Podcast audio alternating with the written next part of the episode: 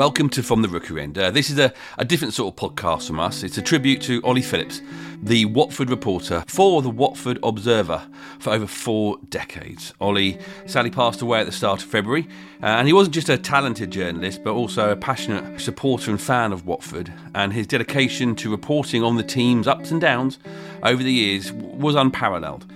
For many Watford fans, he was an important part of their weekly routine of following the club, and to others, he was a big part of their careers as journalists. For his family and those that worked with Ollie, his loss is felt deeply, uh, and we have spoken to many who work with him in the Watford Observer newsroom and given a grounding for a career in journalism with Ollie's guidance. Lionel Birnie, Stuart Hutchinson, and Kevin Affleck. Also, Anthony Matthews, who is still at the paper, and Andrew French, who recently returned after being part of the team alongside Ollie in the 80s and 90s. You'll also hear from Pete Fincham, a very close friend of Ollie's, and Simon Marchant, one of those many Watford fans who read every word he wrote. Plus, we talked to two men who were on the other side of Ollie's words former players, goalkeeper Tony Coton and centre back John McClelland. He was a bright and vibrant presence in the newsroom and the press box, always ready with a helpful word or a joke to lift spirits, even during the toughest days for Watford. His love for his job and for the community he served was evident in every word he wrote, and his commitment to telling the stories of the people and the goings on that matter at Vicarage Road was truly inspiring. But it wasn't just his professional accomplishments that made Ollie so special. He was a friend to many, a loyal and generous soul who gave freely of his time and energy to those who needed it the most. In this podcast, we remember Ollie not just for his incredible work as a journalist, but also the impact he had on the lives of those around him. We share stories, memories, and reflections on his life to celebrate the legacy he leaves behind.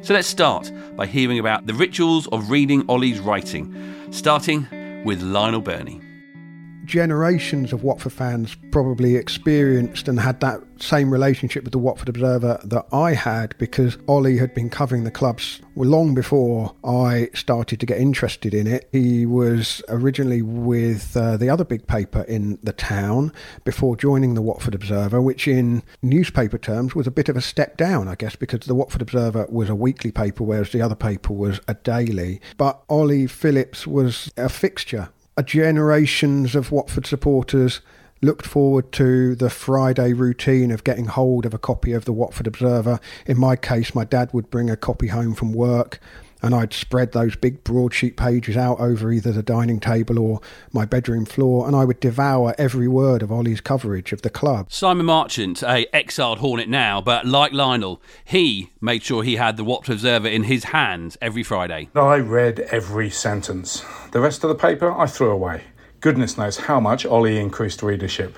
He was accurate, he was independent, he was not afraid to ruffle feathers. But it's amazing how many online obituaries from those exiled from Hertfordshire and northwest London in the 70s, 80s, and 90s mention that they had family and friends post the back pages of the Watford Observer to them when they were overseas. Uh, me too. My brother John did it for me after I moved to Australia in 1988. You just had to read Oliver Phillips. Many of the people we spoke to for this tribute to Ollie worked with him at the Watford Observer, and even before they worked with him, he was such an important part of their life as a Watford fan. First up, Stuart Hutchinson, and then Kevin Affleck. I just love the world that his writing evoked. Remember cycling from Sarratt down to the ground in the snow to report on a surprise signing, and then cycling all the way home again and being quizzed on what he knew in the boot pub and standing on the platform at Watford Junction with Ray Lugg and Keith Eddy and the team waiting to get the train to Workington for an away game. Uh, a different world, but one I, I wish I'd experienced and uh, it was lovely to read about it in his writing. I remember doing a paper round as a kid, Monday to Thursday kind of, you whiz round it on the bike as quickly as you can, lobbing papers through people's letterboxes or even in their front gardens. But on a Friday, I ditched the bike. I remember this clearly. I ditched the bike sometimes so you could you could just walk round and pour over every word as you'd walk round and do do your paper and that's how kind of in demand and sought after his his wise words were not being massively interested in the uh, goings on at the town hall there was only one place really to go and that was the uh, back page and straight for Challis, of course. Pete Fincham talking about Terry Challis, the cartoonist whose weekly cartoons about Watford were part of that amazing Watford Observer coverage that sat alongside Ollie's work.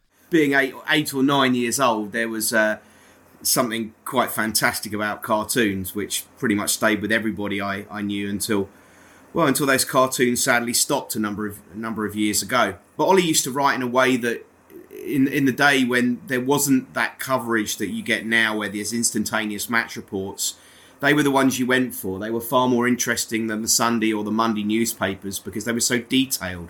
It was as though you were there. The the the way he wrote with such evocative language, but also simple language that everybody could understand. There was no attempt to bamboozle people with wordplay. It was great, great, straight from the heart.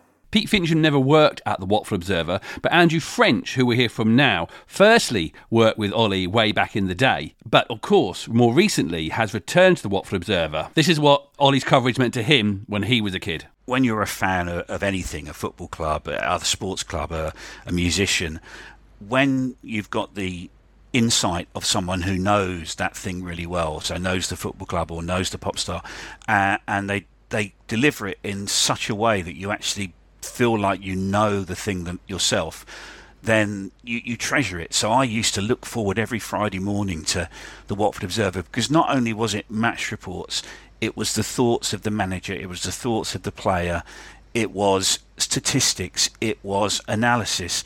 It, was it was totally complete. When you think back, the Watford Observer coverage under Ollie was was way way ahead of its time.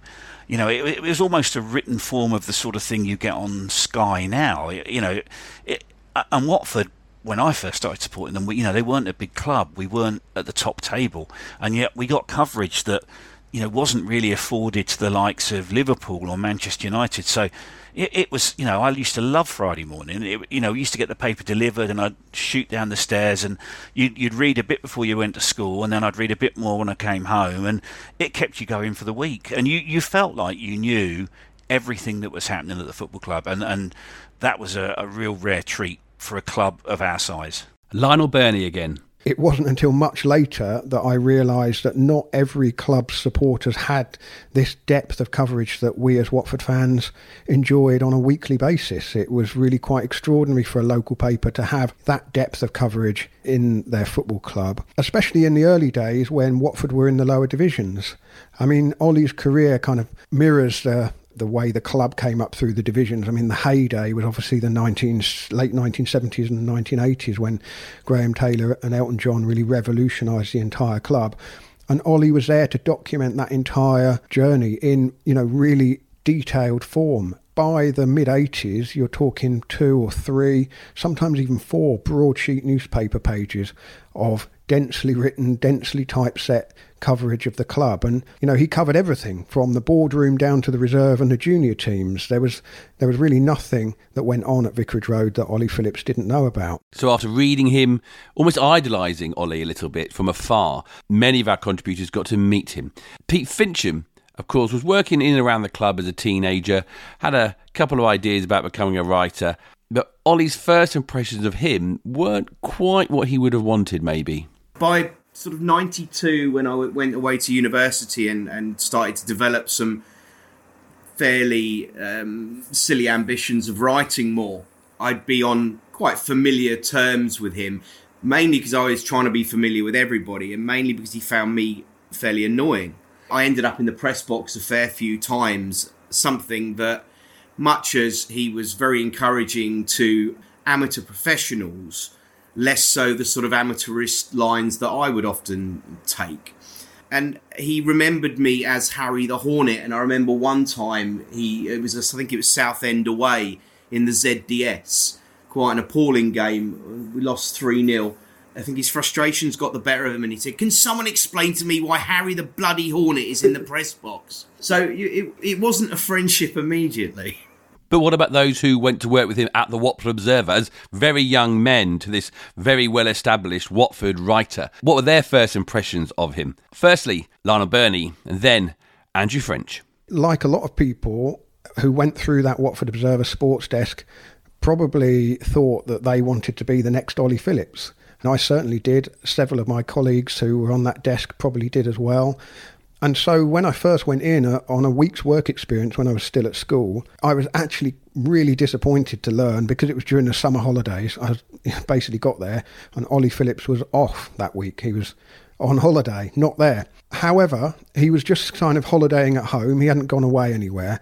And on the Thursday afternoon, he came into the office just to cast his eye over the pages and see what the, the team had done in his absence and just kind of check everything was as it should be. But my first impression of Ollie when he came in that Thursday afternoon was just what a big and imposing man he was. I mean, well over six foot, uh, crushing bear like handshake. Um, you know, I was only a teenager at the time. He just said one or two things to me. He said, uh, sorry I've not been here this week, not got to know you, but I've heard you've done all right. My dad had a friend who worked at the Watford Observer, and he said, "Look, why don't you get a, you know, get a bit of work experience?" And I, I liked writing, I liked reading, so I thought, well, why not? So I went in um, one Friday. Now I hadn't even worked out then; the paper had gone for that week, so it was a nice quiet day. And I went in, and Ollie wasn't there that day, and I must have impressed because they asked me to go back another week, and the second time I went back I'm typing at the desk and I heard this voice, and it, it was a big, booming voice across what was a very big office. And I turned around, and my first thought was because I was sitting down, is wow, how tall is that man? But Ollie just had such a presence about him. He was such a big man with such a big voice, and he had this sort of very hearty laugh, a bit sort of you know, James Earl Jones, you know, that sort of very deep, chesty laugh, and he, he was just a big person and a massive. I remember shaking his hand, and it was like, you know, it's like having your hand wrapped around a shovel. It was massive, and everything about him was big. His personality, his laugh, his voice. So the first time I met him, I was just a bit taken aback. Really, I've read his stuff, and he's even bigger in real life than what he is on the page. But during you know the many years that Ollie was at the Watford Observer, the media, you know, media changed quite a lot. By the time he left television was, of course, king, but through me- most of his time, print and newspapers were king of sports coverage. And of course, he led the way for Watford. Let's hear some of the stories about Ollie as a newspaper man. Firstly, Stuart Hutchinson. Ollie was my boss when I first started in journalism as a cub reporter on the Watford Observer. He was sports editor, of course, and that involved him writing thousands of words on Watford FC every week, often two full match reports, a news lead, other news stories, plus his Just a Thought column, all accompanied by Terry Challice's cartoon, of course. Terry would, would come in with his with his work on Thursday mornings ahead of going to print Thursday afternoon. And uh, what a double act they were in the office, you know, often just slipping into a continuation of the conversation they'd been having in the pre match Indian crew on the Tuesday afternoon. What always interested me, though, around that time was he wasn't interested in tittle tattle. And there was one situation where I think Perryman got done for drink driving on the way back from a Herts Senior Cup game. And he never gave it any coverage because he says, well, it's not really what I'm here to write about. And he was like, yeah, but you do know that there was some, he got turned in by a supporter who'd phoned the police and said Perryman had had a couple of drinks in, the, in this clubhouse afterwards. And he goes, it's nothing to do with me. It's nothing to do with football. It's a personal matter for him. I always found that quite different to the other sort of media people you'd meet who'd be sniffing out a story and would happily publish any old crap. Pete Fincham talking about the standards that Ollie lived his journalistic life to. But what did the others who worked with him see about him as Ollie Phillips, the newspaper man? One thing I learned a lot about his writing style, which is very hard to replicate, is often there were gems that he didn't actually write but you could read between the lines what, what he was trying to get at. And over time, if you were familiar with his writing and familiar with how he wrote about certain individuals, you could piece together and form your own opinion of what he was driving at if he couldn't actually put it in, in black and white. And the other thing, he split reporting and comment and he kept almost a Berlin Wall between the two. If you read his match reports from the 80s, I mean, I went when I was writing Enjoy the Game, I, I read almost well, the decade of his entire coverage. You know, his match reports were very factual, and then his commentary, his kind of opinion pieces, He, he had a column that he called Just a Thought. That was where he kept his opinionated bits. He, you know, he, he would express his opinion, but he would keep the two separate. And so readers really trusted what he was doing because they could trust his reporting and they could respect his opinion even if they didn't agree with it. It wasn't something I really hit on until kind of later in my career. Kevin Affleck again, talking about Ollie's writing style. It was very much a, a broadsheet style. It wasn't kind of, he didn't do, indulge in kind of sensationalism or, as we now know, kind of clickbaits. It was it was just real authoritative writing. It was um, knowledgeable. He'd done his research. The difference between opinion and, and news, he, he, was had his news piece on the back page, which invariably involved a transfer or, or an issue in, in, in, in, the team around that time or team news. But then then he differentiated very well between his his columns, his, his in passing columns, and they just carried such weight. And he just had a a remarkable memory, just a remarkable encyclopedic memory. And, and I don't think many fans kind of realise how lucky we were because the very nature of jobs and particularly newspapers, websites these days are quite transient. People there 18 months, two years, three years, and move on to bigger, better things. But we had this guy for 40 years through this golden era, the, the halcyon era, as he re- regularly referred to as. We had this guy to chronicle that rise through the divisions and that glorious ride under Graham Taylor. And he was there every step of the way. And I don't think we realise how lucky we are to have that on record with his wise words. Anthony Matthews was one of the last of our contributors to work with Ollie at his time at the Watford Observer, and he remembers what he loved about Ollie's writing. It was the ability to paint paint pictures in words, basically. Even if you weren't at the game, you knew what had gone on because, the, I mean, the detail was magnificent. It's that lovely old style of football reporting that sadly in the modern day and age isn't so much with us now. Some some people still do it, so and that's why I think there's still a still a massive place for for newspapers. I know everything's online these days, but I'm I'm quite old school in that regard, and I like nothing more than picking up a newspaper and reading about a game. Uh, and I still think there's uh, again, I mean, this comes from Molly. There's a, there's a lot of still a lot of mileage, I think, for match reports, and I know a lot of a lot of people still love reading them sort of six seven days after the event. Yeah, you can read them online now straight away afterwards, but a lot of people who may be again a bit a bit old school like that old style of that old style reporting, and Ollie was amongst the very best in that respect, as far as I'm concerned. So that's how former colleagues talk about Ollie and what they found when they first met him and started working with him. But what about the players? We spoke with John McClelland, former centre back and legendary goalkeeper Tony Coton, and about their experiences of Ollie. When John joined Watford from Glasgow Rangers, he had some uh, surprises, I suppose, about what he found with Ollie's relationship with Watford. Well, I remember he put in the in the Watford Observer that I when I made my debut, it was his thousandth game he had covered, and it was against Sunderland. But he was always very calm and quiet, and, and never raised his voice. And I found it very unusual that a manager would let a reporter go on pre-season with us because very the distrusting of reporters. But my eyes were opened to a lot of things at Watford. Graham Taylor obviously wanted to get involved in the community uh, and knew maybe he approached Ali, Ali approached him. They must have had a really good relationship to trust each other. The press sometimes just writes snippets of things out of nowhere uh, and twist sort of what's been said, and that was my experience. That other clubs, when I've left Watford, there's not a lot of trust because they're going for maybe a big story rather than a con- continuous relationship with a club.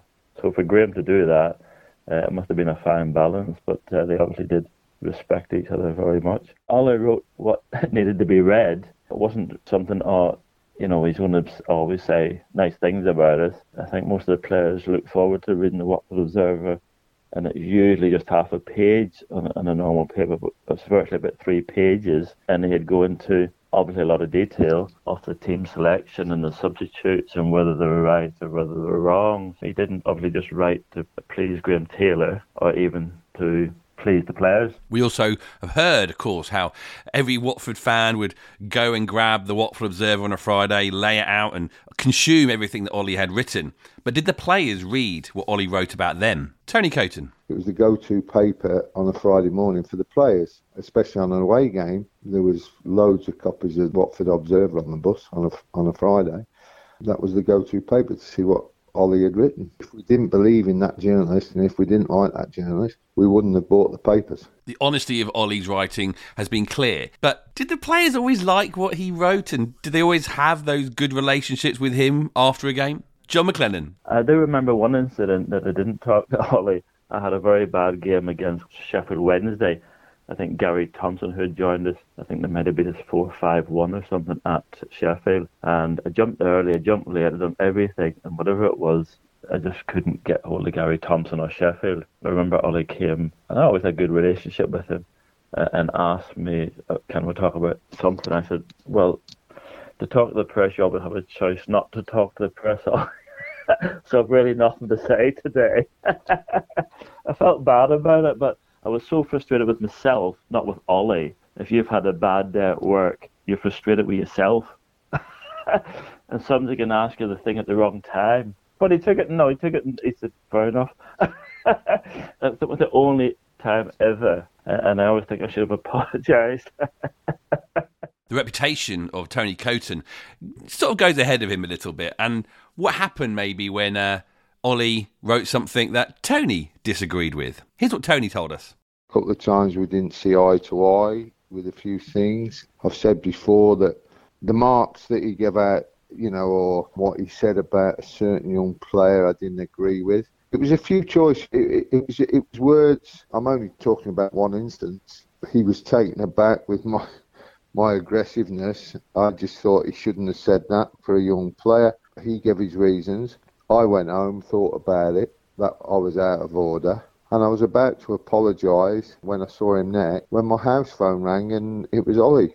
And he said, let me explain. I said, no, no, let me apologise. I was out of order. He said, I really appreciate you apologising and the way you've defended your own teammates. No malice in it. He'd obviously give a, a frank and open report on what he saw on that particular game. It's the same as if I'd had a bad game and he said so in the paper next time you saw him at Vicarage Road or whenever it was, I think he used to speak with Graham, obviously quite a lot on on the phone, but sometimes I saw him knocking around the ground. You know, we'd have a discussion and we'd say a bit harsh on that one, or um, Ollie, I was, I was embarrassed with what you said about me on, on the last game. I know I, had a good game, but I think you're, uh, you, you uh, superlatives that you've written I didn't deserve. And he used to say, I don't write them if I don't think you deserve them. He had the ability to stuck information out of you, really.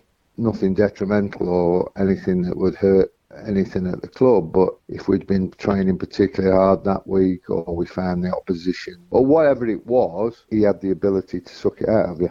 You know, he was like a detective superintendent like us Watford fans, Ollie enjoyed the golden era with Graham Taylor. Of course, he had to move on with managers and deal with Dave Bassett. I asked Tony Coton what Ollie had been like during that slightly darker time in Watford's history. He was very supportive. Some experienced words of wisdom. Obviously, he was pro Graham, wasn't he? And it was a difficult time for us all, that change after Graham left. And obviously, I would probably say Holly may have found it as difficult as the players because Graham was so accessible. Dave Bassett might have been, I don't know. I think Holly from a not from afar, but a bit further than what the players, he could see the changes that were being made, whether he agreed with them, whether he didn't agree with them. But he, he often said to me, because that was the only time I was at, I'd ever been dropped in my career, was Dave Bassett dropped me for four games.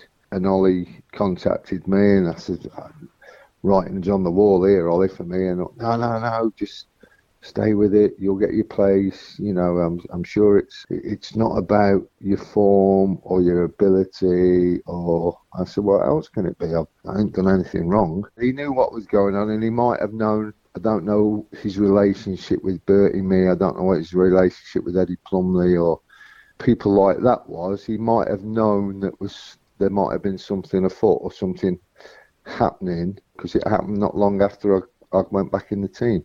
Many people could feel, especially journalists, that they have a certain role to be played in the the world of the football club that they, they cover.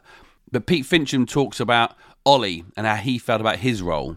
From my relationship with him, he was comfortable in what he saw his role was, which was to be a mouthpiece for everyone to get their message to everybody else, whether it be the club give, trying to give a message or it be the supporters trying to give a message to the club, he would always start a phone call with, ah, so what do you know? And that was his way of having a conversation to try and just have a chat around certain things because it was far easier to find out what was going on when you were just talking to someone as opposed to it being an interview. And to that end, knowing how he'd balanced his entire career around that jovial, well meaning stance he would take made the, the years that were his final ones writing in Watford before he moved to France.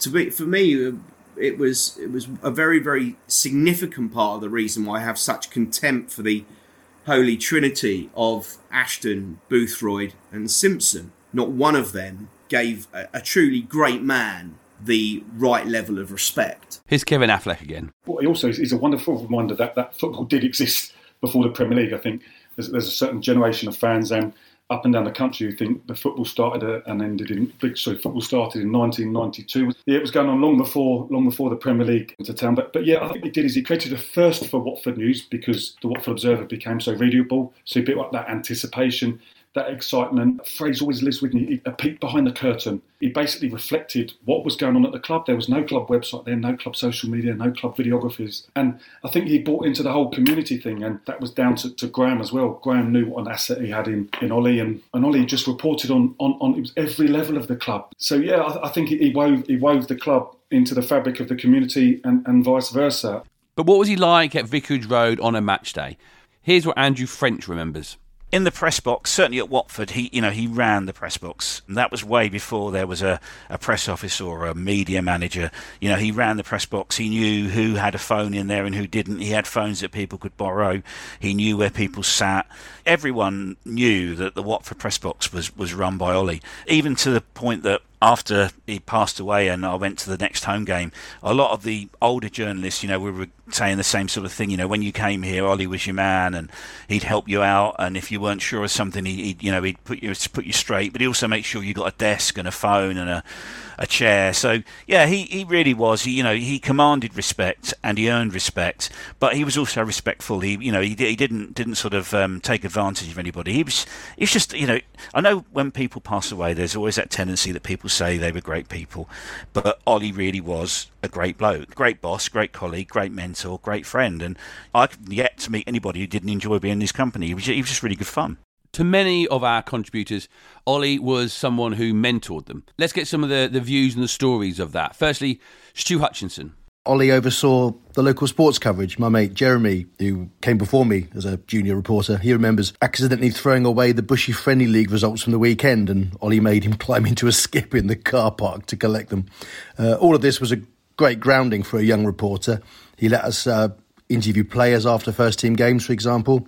I remember the first time I did that, I asked Craig Ramage for some quotes after a game, and Ollie had been critical of him the week before in the paper. Craig was quite short with me, which was hard to handle as a young as a young reporter, and he was my favourite player as well. Ollie got wind of this, and the next week he collared Ramage after the game in the tunnel and told him, you know, if you've got a problem with what I write, have it out with me, not a youngster.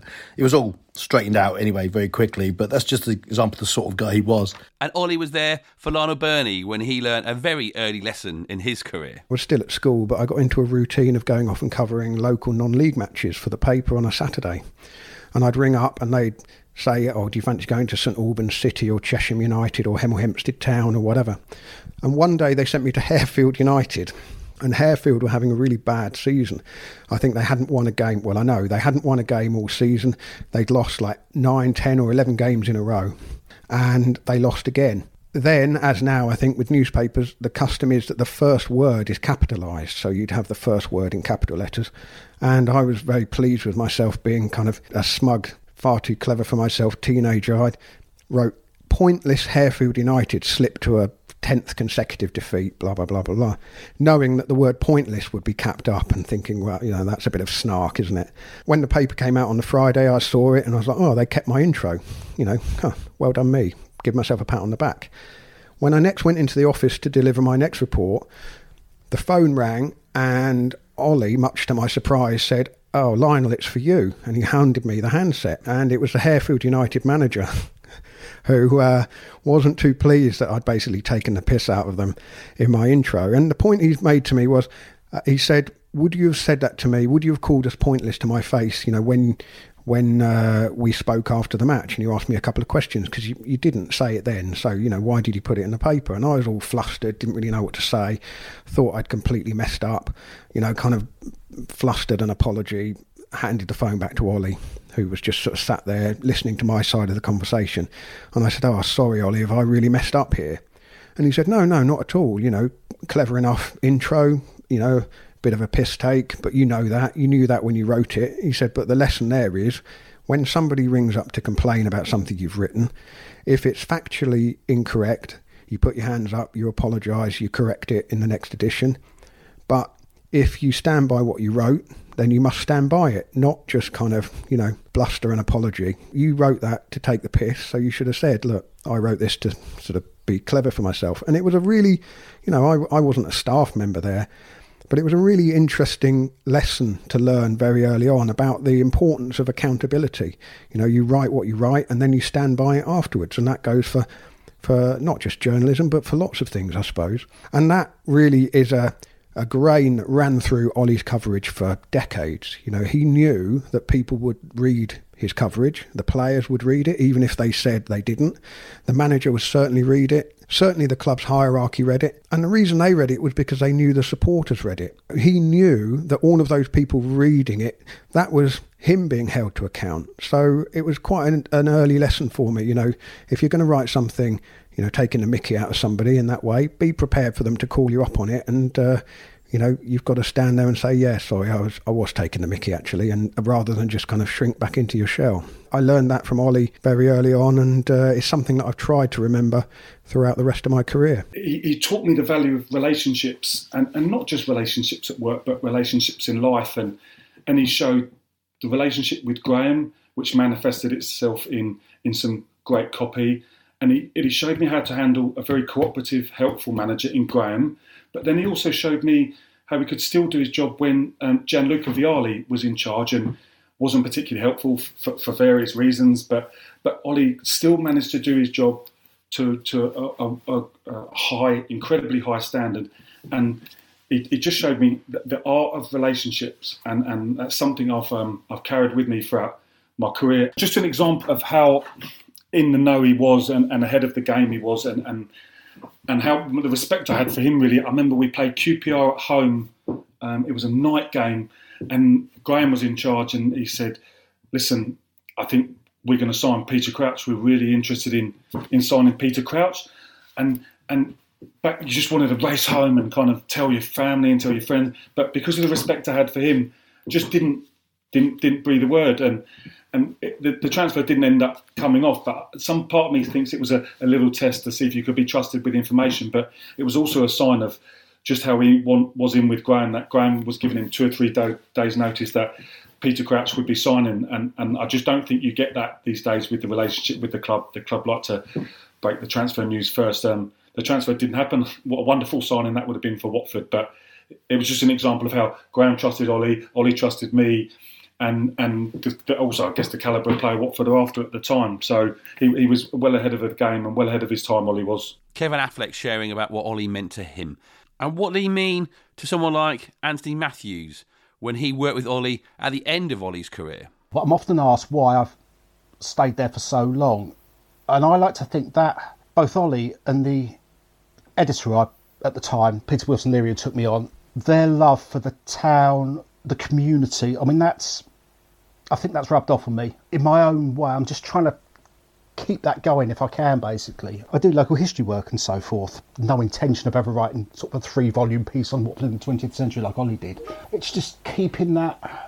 That community, that aspect going. It's the history side of the football club as well. Again, I think is that's Ollie's influence just rubbing off off on me. And if I can sort of play my part in keeping that in the spotlight of the, of the younger fans as well, and help, sort of helping them appreciate what's gone on before. He made me calm down a lot helped me address some of the challenges I had with delivering the messages that I wanted to, certainly around the trust. He would put a, a, a word arm around me and, and say, well, if you want to try and get that message across, have you thought about trying to do it in this way? Have you thought about trying to speak to that person. He had such an amazing level of knowledge of who could and should be involved and how you could and should get the best out of them. It was so helpful, and um, I'm, I'm really grateful for that time because I think, much as the, the Trust has done a number of things in those early days and has continued to try and do the right thing, had it not been for the support of Ollie and then the Watford Observer, we wouldn't have got anywhere near to the volume of support from amongst the fan base that we did because he wanted to know how he could help once he understood what we were trying to achieve. When I was on the sports desk at the Watford Observer, Ollie and the editor Peter Wilson Leary said to me, Do you fancy coming across to the sports desk as deputy sports editor? And I was like, Wow, definitely. Yeah, um, for sure. One of the ways the sports desk was and the news desk was, it was all structured at the time. The thing was, uh, because I'd been learning about layout sub editing, I'd been doing the sports pages for one of our district papers, the St Albans and Harpenden Observer. But what they said was when you come across to the sports desk, bring that job with you. So it's all back self contained on the sports desk. And the basic matter of it was that it was just too much for me to take on and do. And I was struggling right from day one to get the district pages all done and then move on to the Watford Observer's pages, these huge you know, broadsheet pages. There was, you know, lots to write, lots to sub-edit, lots to lay out, and then, you know, sort of Wednesday, Ollie's copy would start coming in, and you'd have sort of two, three broadsheet pages of Ollie's work to uh, to read, um, sub-edit, proofread, layout. It was a huge job, really, and I I was too inexperienced to cope with it. Anyway, I was struggling, and I kind of laid down a bit of a what I thought was an ultimatum, like this is, you know, this is just not doable.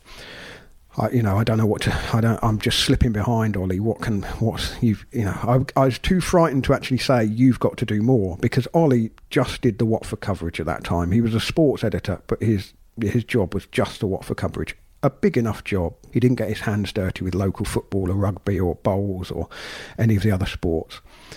And Ollie just kind of listened to me as I kind of talked myself out. You know, I sort of went out like a bit of a firework. I went home and then the next morning I came in, uh, and Ollie was an early starter. He would always be in the office before most people.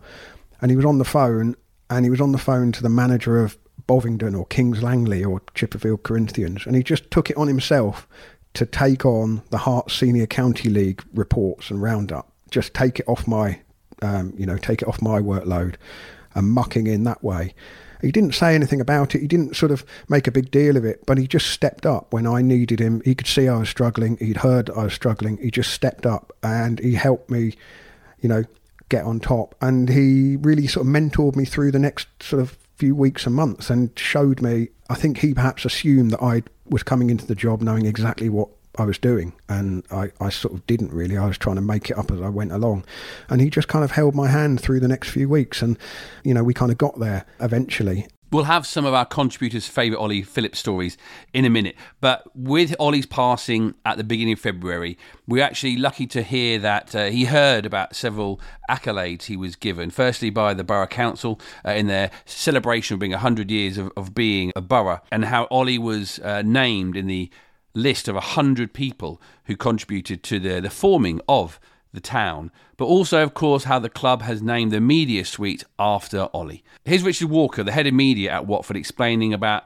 how that came about and why the club decided to do such a thing. We wanted to mark Ollie's decades of service to supporters covering the club in a way that was going to be permanent, a little bit like the stands Sir Elton John, Graham Taylor, and Swanson the Graham Taylor statue, we feel there's a sort of community of history and marking history around the stadium. So places where people could actually stand and reflect on what's been achieved and what's been done. And Ollie's remarkable long service and decision to stay in local journalism when he could have gone on to national newspapers, it was well known, is quite extraordinary. And he really is respected as the voice, I guess, of the voice of the supporters. He was a supporter himself, and we wanted to make sure that that was recognised in, in perpetuity, in a permanent way at the stadium. And the media suite hasn't had a particular title other than the media suite,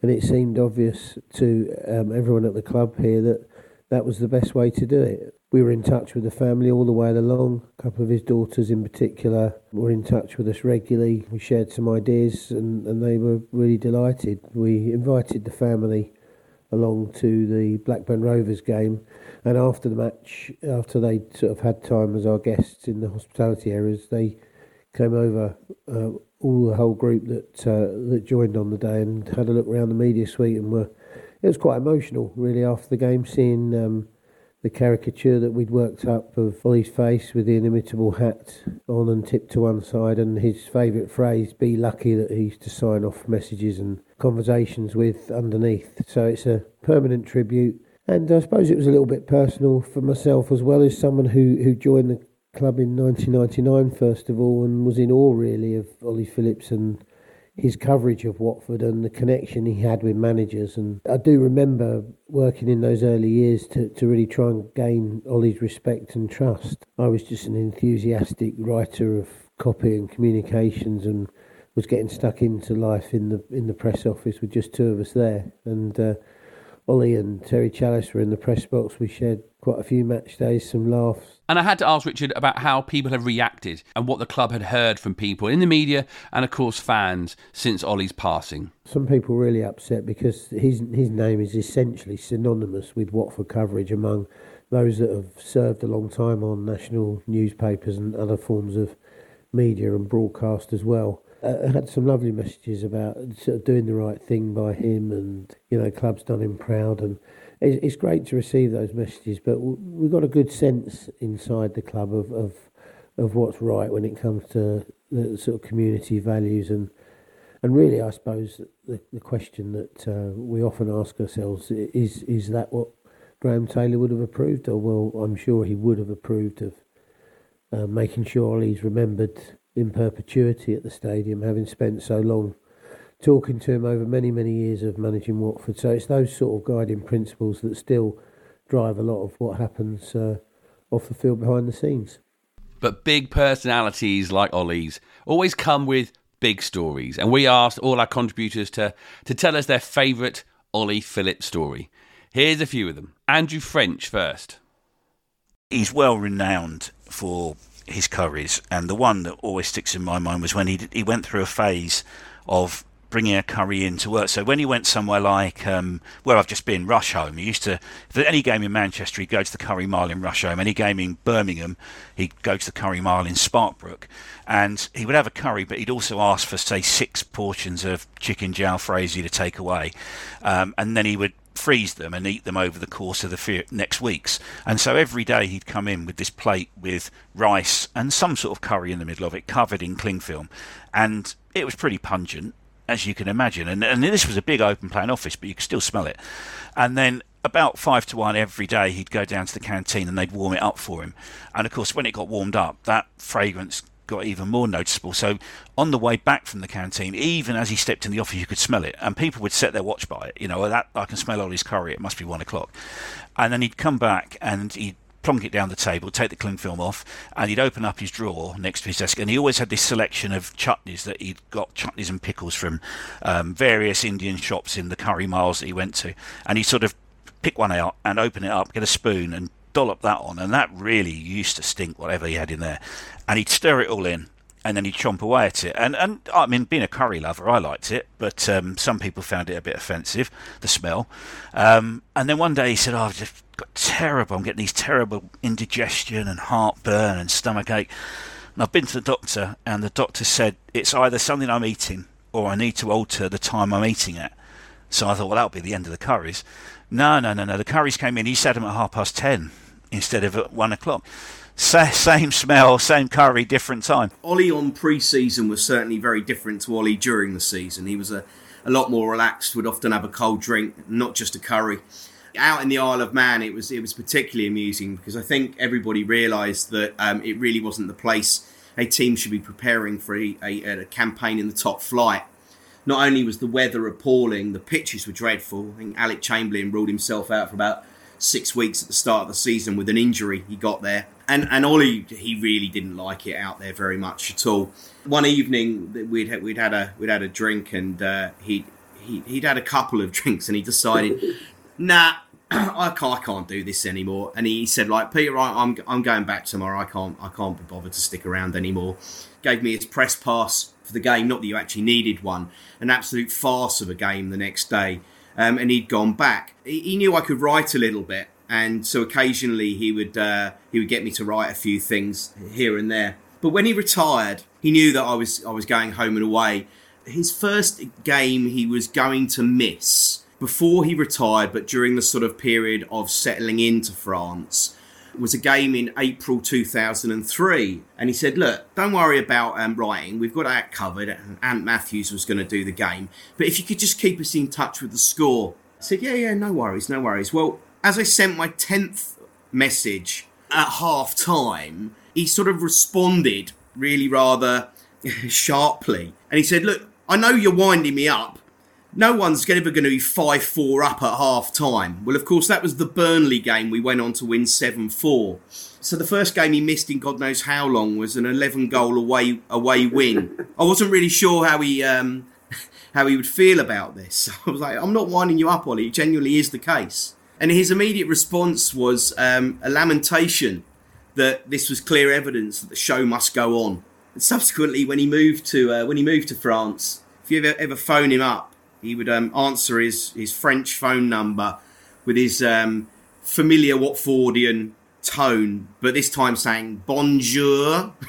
he never he never made any attempt to um, sound sound particularly French. 97 98 season when we won the second division championship. By this stage I was back on the news desk but I was you know still had a real keen interest in sport and I pitched this idea that if Watford won the championship we could do like a souvenir magazine to go out with the paper you know, nicely designed with sort of colour pictures and cutouts and text and, you know, make it all, you know, whiz bang. Which at the time, the technology was just about there to be able to make those kind of magazine uh, type things using local newspaper type printing. Ollie was slightly sceptical to start with. I think I think he thought that the word should be the star. Sort of, I won him over, and he really went for it. And he, he he wrote some lovely pieces in that, and it's a real celebration of that season where under Graham Taylor the team won the title. And it was Ollie at his best, really. He he he would sort of shout across, you know, how many words do you need from Richard Johnson? I was like, I'd look at my little layouts and the designs, go, I two, 250, Ollie. And, you know, he would write 250 words. You know, he would really hit the word count. Myself and Simon Ricketts, who was helping me on this project, were sort of you know, chuckling at how Ollie would absolutely hit the word count. So we started throwing in these sort of random word counts. So, so how much do you want? How much do you want on, you know, the the Oldham match? And we'd say, oh, 123 words, please, Ollie. And he would send back 123 words. You know, just just his little, my little joke, his little joke.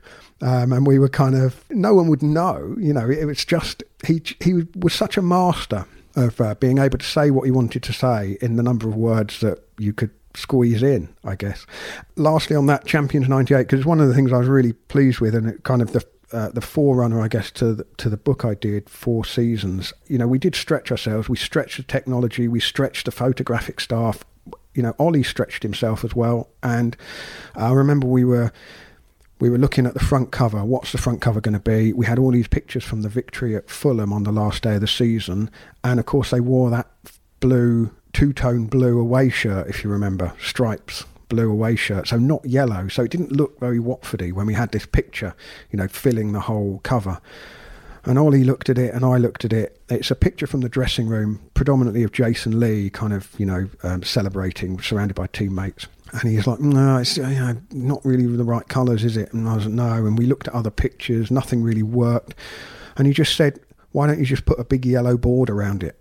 I was like, ah, could work. Tried it. It looked great. It printed fantastically. And yeah, Ollie, the kind of who'd he'd kind of cast himself as a sort of I won't say the dinosaur, but you know the words man who didn't have a flair for the sort of the you know the design flourishes or what have you. Um, you know he, he sort of did himself out a bit of a disservice there because when we really needed a, an idea, he, he came up with one. Working on a project like that with him at a time when the club was just putting itself back together again, wasn't it? You know after the sort of doldrum years, and there was a real sense of momentum. You know, Graham Taylor was back, the team was exciting to watch, and Ollie was back in his element covering those years we always used to have whenever we go on to an away game, there was always this pre-match routine of yeah a curry and two beers at the best curry house we could find, and I will say uh, my taste has improved since, but I've tasted so many different types of chicken tikka masalas thanks to Ollie. I have I have improved. I've gone on to stronger stuff since then. But we shared a love of music as well. Thanks to my parents' influence, I was sort of raised on 50s rock and roll, which a lot of people know is one of his strong suits. But he sensed I was a, a bit of a fan as well. So we used to have we used to have chats in the car about 50s rock and roll groups and things like that, which considering I was only mid twenties at the time, I think it was I'd like to think was quite impressed by. But when Terry Challis was alive, God bless him, when those those two were just wonderful. They just bounced off each other. Times it was sort of a, laugh a minute on some of the away days in, in the car and so forth. And what what I always admired about Ollie, coming back from away games, as soon as he was out in the car, somebody else used to drive home. He'd get his laptop out and start typing up his match report there and then. And I've never, ever, ever been able to do that. I'm, I'm sort of the type who prefers to if I'm doing a more analytical piece, I sort of prefer, prefer, to sort of think and reflect on it before I write. So, whereas he could just go straight into it, and by the time he got home, or if it was a long journey, it'd be written sort of halfway home. He might tweak the odd thing here and there, but that was you could pretty much guarantee that what he wrote post match was what, what went in the paper. It was extraordinary how he did it. I don't know how he did it, so that's probably why he was so good at what he did because just that ability to just straight away after a match just to switch that and just put his thoughts down there and then it's fantastic. I just remember being in awe of his, his stories and, and, and, that area when he came up with Elton John. And I remember him saying he was playing a, a, round of golf with his friends at West Herts, and his, his mobile was going off. So I, I, think he might have had, it might have been in the early days of mobile phones, and it kept going and it kept going. And, and he took the call, and it was it was Elton John. And and I just remember thinking, wow, like Elton John was ringing Oliver Phillips, and he said he was sat in the bunker furiously scribbling down shorthand on, on his scorecard, and then he was grabbing the scorecards of others because because Ollie could keep people engaged and talking for ages and ages, and sums up the, the, the, the contacts he had, the respects he had. My favourite headline of his, I don't reckon he would have allowed sub uh, editors to write his headlines, was Lemmings at Bournemouth after our penultimate game in the relegation 74 75 season. We lost 4 2 despite having a superior side, but one without guidance, fitness, or discipline. I once had an online chat with Oliver about this headline, and he told me that centre back Alan Garner asked him, Ollie, what the F is a lemming? Garner was a great player, but not an intellectual heavyweight, it seems. Ollie also told me that Alan Mayes professed to him one day, Ollie, we all read your stuff in the dressing room, but we can't understand half the words you use. I remember once he was on the phone. It turned out he was on the phone to Glenn Roeder, who was the manager at the time, and, and he kind of put the handset, the phone handset to his chest and shouted across to me and a colleague, They've been offered 450 grand for Gerard Lavin. Millwall are interested. Would you take it or not? And I just said, quick as a flash, not at the time realising that it was Glenn Roeder on the phone. I said, Yeah, take it. I'll drive him to South London myself. Ollie sort of said, "Yeah, they say take it. They'll drive him to South London themselves," kind of thing. I was like, ah. So, as a man who retired nearly 20 years ago, what would Ollie be like in the modern world of football media? Simon Marchant. He retired to France in 2005, so who knows how he would have reported on the Salad Brothers or Bassini. I think he would have tired very soon of Gino's long stint in witness protection. But of course, Ollie worked with Andrew French at the Watford Observer back in the 1980s, and Andrew's back there now. So, how does he think he would react to the modern football media landscape? I think he would find the sort of disposable nature of a lot of today's media quite distasteful because he, he you know he enjoyed what we call a long read. He enjoyed writing something that was two or three thousand words that you know you he was used to say you take it down the toilet with you, you know, and that's that's what he was talking about. Something that you know it took a good while to read it, and you might want to read it a second time round. So I think a lot of dis- today's sort of disposable, you know, short form articles he would find a bit frustrating. I remember I think it was wasn't the last time I saw him, but certainly on one of his visits in the last couple of years, you know, he talked about the fact that the Watford Observer to him was always a, a, weekly, and, and he would find it very hard to you know be peppering stories out day after day after day. The benefit that he had was, you know, if there was a game on a Saturday, he had till the following Thursday to hone everything, to add to it, to embellish it, and then he would, you know, he might want to do a second piece later. He'd had time to think about it. There's such an immediacy about, you know, web media and you know social media that you just don't really get the chance to do that. So I think he'd find that frustrating. Ollie was a one newspaper club in his career, following Watford up and down the country for, for decades. But what did Tony Coton think? How would he have done if he had made that move, which he turned down to Fleet Street? Ollie's career, obviously, with the Fleet Street Press, and I know he had the opportunity to go and work for one of the major scribes.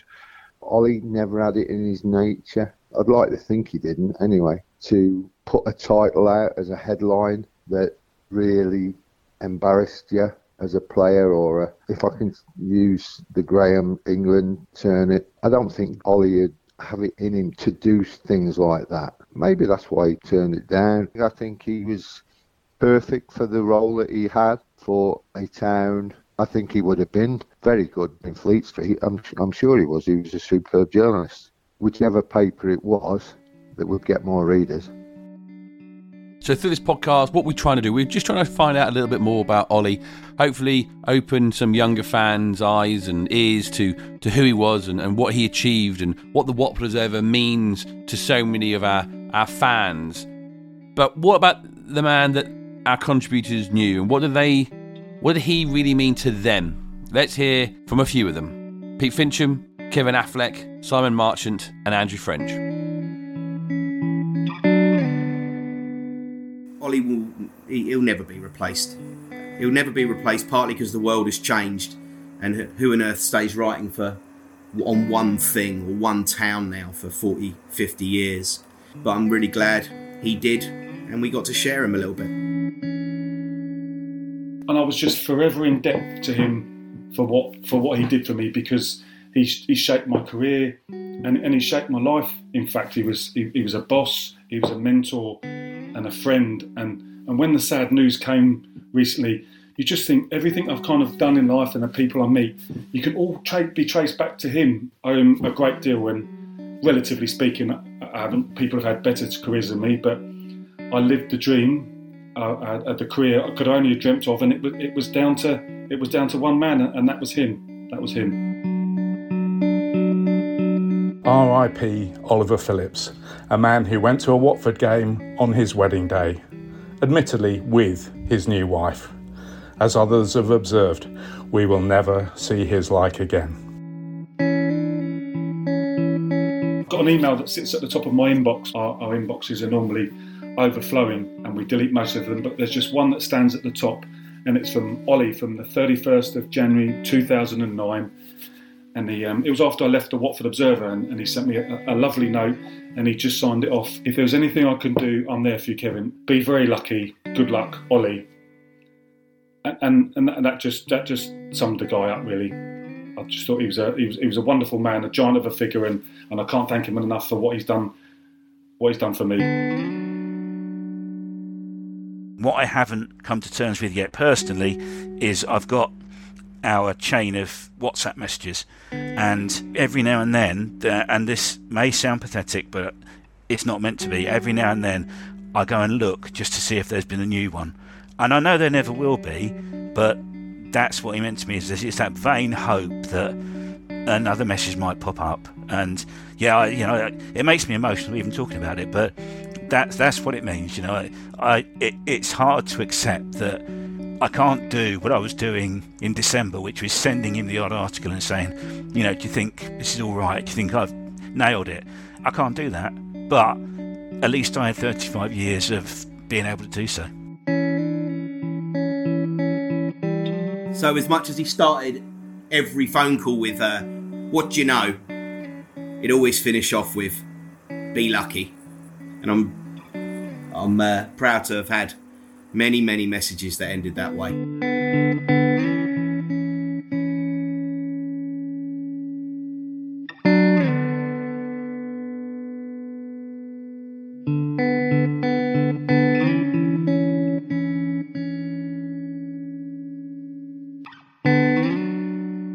Be Lucky, a tribute to Ollie Phillips, was produced by John Mooney and Mike Parkin. And thank you to all our contributors Lionel Birnie, Stu Hutchinson, Kevin Affleck, Anthony Matthews, Andrew French, Pete Fincham, Simon Marchant, Richard Walker, Tony Coton, and John McClelland. Of course, thank you for listening, and thank you to Ollie.